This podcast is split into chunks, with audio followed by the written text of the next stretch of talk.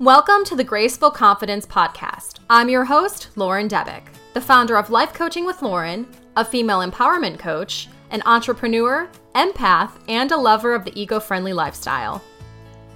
My mission is to help women take control of their lives by teaching them how to increase their confidence in an authentic and genuine way so they can achieve both personal and professional goals. Each week on the Graceful Confidence Podcast, I will share ways to increase your confidence, tips on how to integrate grace into your life, as well as stories and advice from other experts on how, as women, we can better empower ourselves and those around us. I will show you exactly how to use the power of confidence and grace to create an empowering and invigorating life that you are excited about waking up to every single day.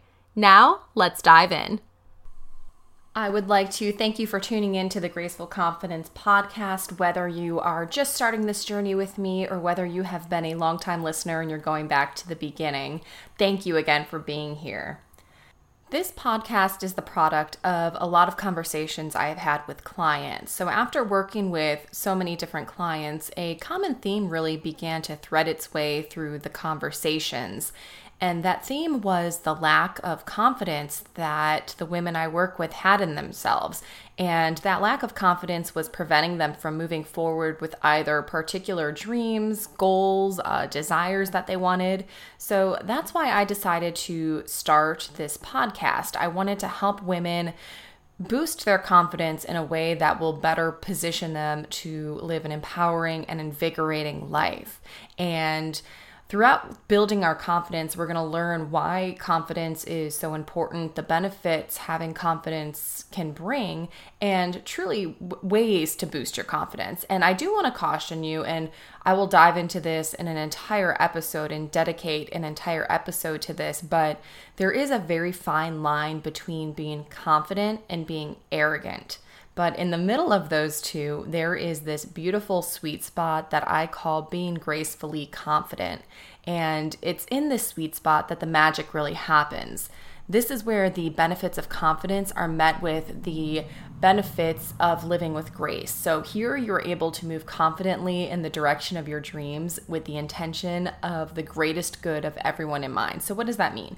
You know, sometimes you see people who think that nice guys finish last, or in this case, nice girls finish last, and the only way to get ahead is to step on those who are in front of you. I am a firm believer that you can have everything you want, you can achieve everything you want, and you can do it in a kind, humble, and graceful way while you're building up those around you. So that is the entire notion of what it means to be gracefully confident and how we can use it to really create the life that we are excited about waking up to every single day. It wasn't until a few years ago that I noticed people started commenting on how they they noticed how confident I was, because I never considered myself a confident person or worked on becoming more confident. In fact, when I was younger, I was confidence was the furthest thing from my mind. I was very, very tall in fifth grade, so I towered over all of my friends, over all of the boys. I was big, I was gawky, I was awkward. I have one memory that's a deep-seated memory of when I was in sixth or seventh grade. I had started ice skating, and I was doing an ice show, and my parents had videotaped it. It was my first one, and someone in the background of the video had commented with, "Oh, is that the instructor? She's not very good," because I was so much taller than the rest of the kids. I looked like an adult, but clearly did not act like it or have the uh, grace that an adult ice skater would have. But those memories just really seated deep within me. And for a long time, I felt not confident, and I tried to look smaller, I tried to hide myself, and then eventually a switch happened, and it was in high school that this the switch really occurred, that I realized I don't need to hide who I am, and I have qualities and skills and abilities that were unique to me, and the more I focused on those, the better I felt. because I was doing the things that I wanted to do and I was doing it well. And really, that is what confidence is. Being confident is being aware of your skills and abilities and believing in yourself. I'm also a firm believer that as humans, as individuals, we should focus on our strengths. We should be aware of our weaknesses, but make sure we spend time and energy on building up our strengths and doing what we can to to move those forward instead of wasting the time, energy, and money on our weaknesses when that might be somebody else's strength. And we might be able to partner with them and both of our strengths are being utilized. So in high school, I started to realize I had these strengths that other people didn't.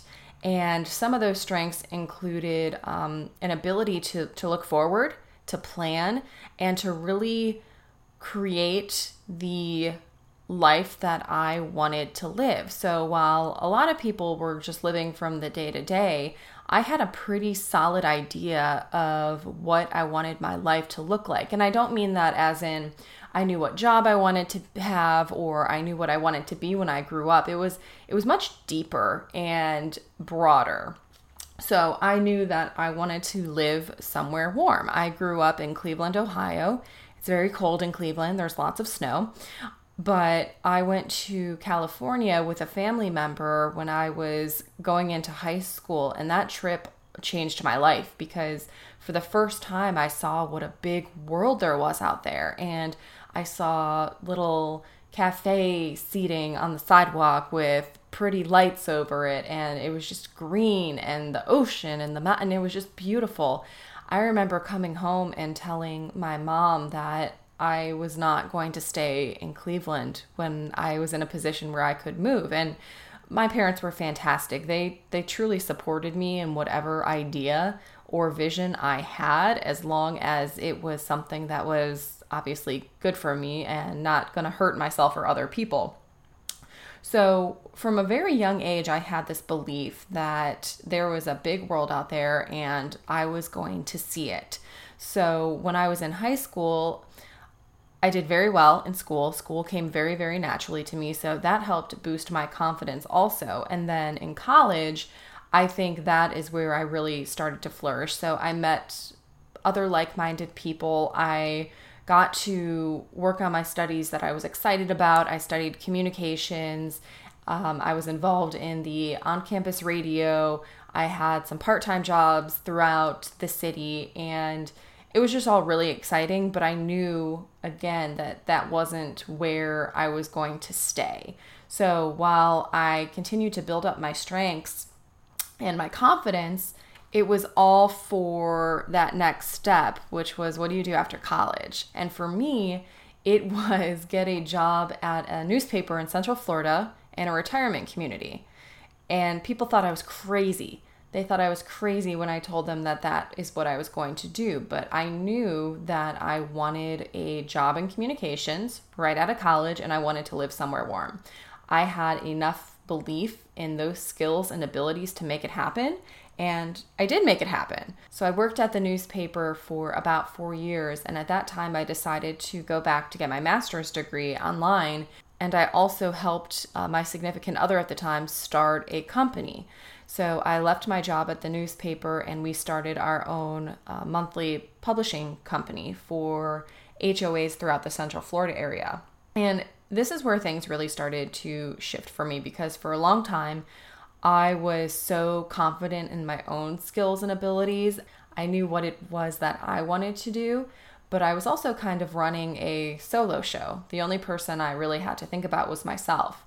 Well, when I got to Florida and started meeting people, and especially once we started this business, I realized that there were other people I needed to take into account.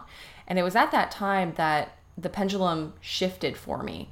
So instead of trying to find a balance between the two of us, everything went into trying to make everyone else happy at the time. And that was extremely detrimental to me. The relationship did not end up lasting. The business did not end up lasting. And I went through some pretty serious relationship and professional things during that time that totally shook my confidence. So for a while, I, I knew who I was, I knew what I wanted to do, and this experience just destroyed me.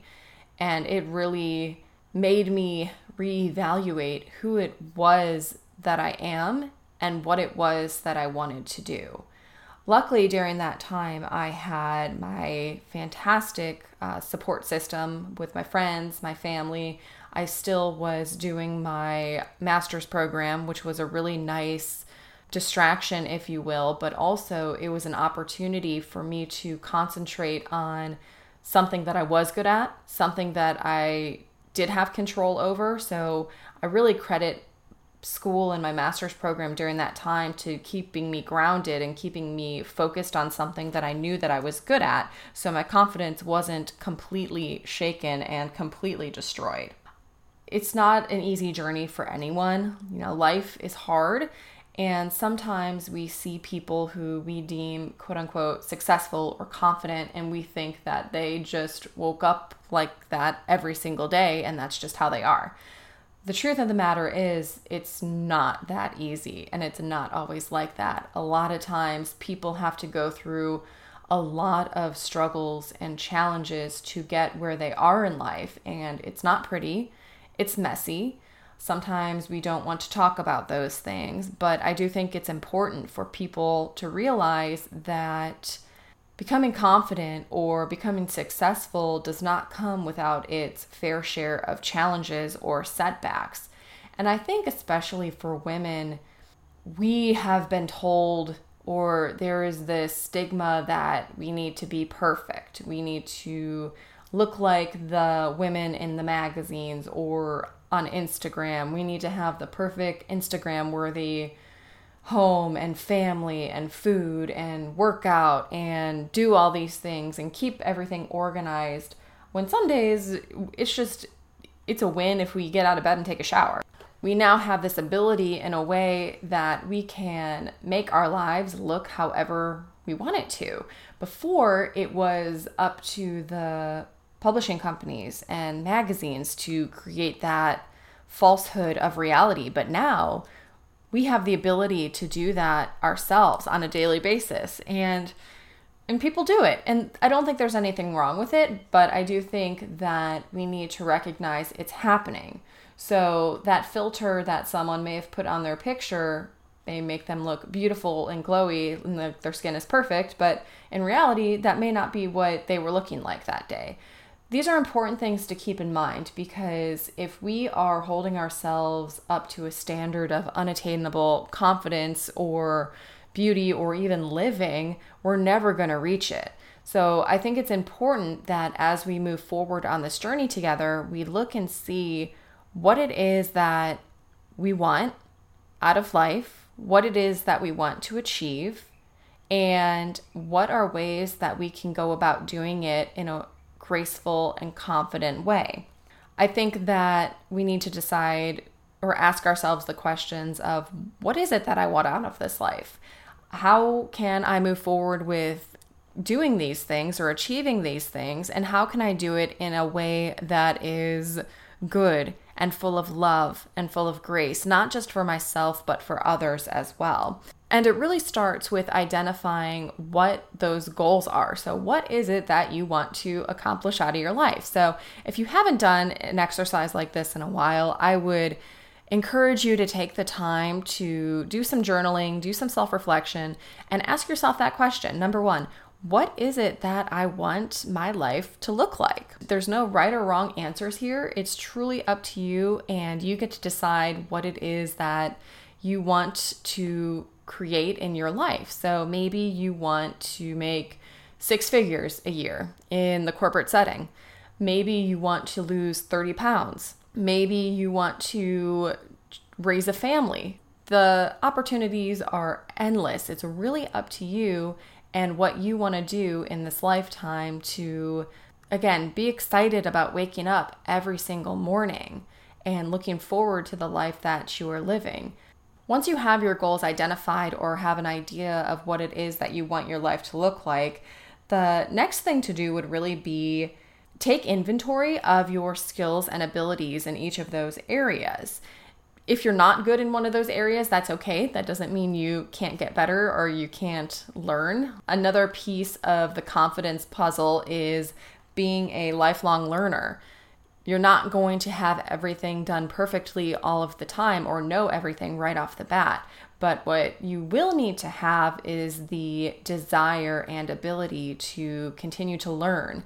So as you learn new things, you may find ways to integrate those into the current skills and abilities that you already have. Once you have that inventory of what your skills and abilities are, you can start to see how they interject and can interact with some of the things that you want to achieve. Let's say you happen to be very good at organization and your goal is to lose thirty pounds. One of the things you can do is start to create a plan or organize your day so that you can make in time to exercise, create healthy eating plans, and so on and so forth. A piece of confidence that I think is so simple but often overlooked is that it really is those things that give you belief in yourself that you can keep moving forward with it. Now, if it is a brand new thing, then it is going to be a little bit harder. That's not to say that you can't overcome it, because another piece of building confidence is not being afraid to fail. So there's a fine balance between focusing on strengths and abilities for each of your goals, but also having an unwavering notion that if you fail, it will not be the end of things. But having an unwavering notion that if you happen to fail or not hit the mark, it's okay. And you can try again and again and again until you get there. So very fine balance between the two of them. Focusing on your skills and abilities, having self-belief in yourself, but also not being afraid.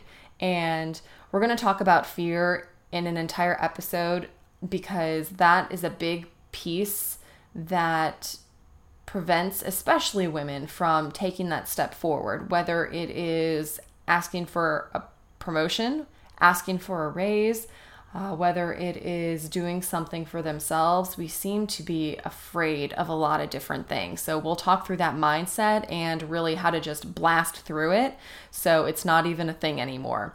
But it can be beneficial. I want to talk through the benefits of being confident or having confidence, because I do think it's important for us to talk about why someone would even want to have confidence. The first thing is it can offer more opportunities, whether those are personal opportunities or professional opportunities. As you become more confident, more opportunities are going to appear in your life. You'll also have a higher self-esteem. That goes back to the skills and abilities and your strengths. As you start to do things that you are good at, and especially as people start to recognize you are doing things that you are good at, that is definitely going to raise your self-esteem. You can inspire and motivate others. People like people who seem to be enjoying their life and doing it in a way full of love and light. As you start to live a more confident and graceful life, people will ask you, "What are you doing differently? How can I do that?" And you'll be able to inspire and motivate others to hopefully take advantage of these opportunities in their own life and shift their mindset and the way they think about things and the way they do things so they can create more confidence also.